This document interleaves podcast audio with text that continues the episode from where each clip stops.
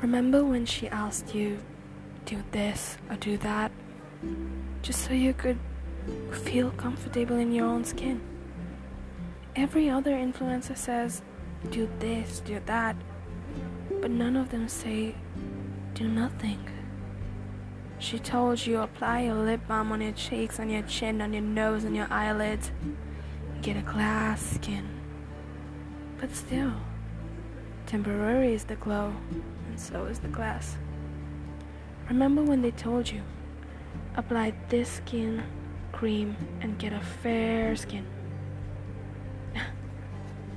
but why is it that nobody asks you to be comfortable in your own skin? Your skin is not a product on sale. Your skin is not a product to be tested in labs. Your skin is your skin. Love it just the way it is. And fuck anyone who tells you it's not beautiful. Because trust me, it is. Those dark spots in your skin reminds me one of those cheetah prints.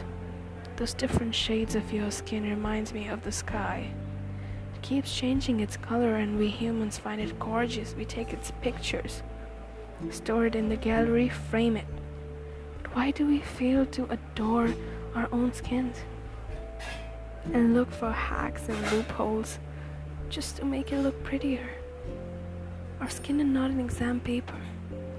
It wasn't mended or changed. It was born that way.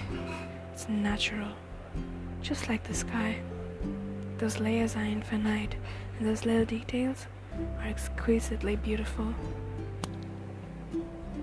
Forgive my shade, but all I'm asking you is to fall in love with yourself, because that skin is different, and it's beautiful.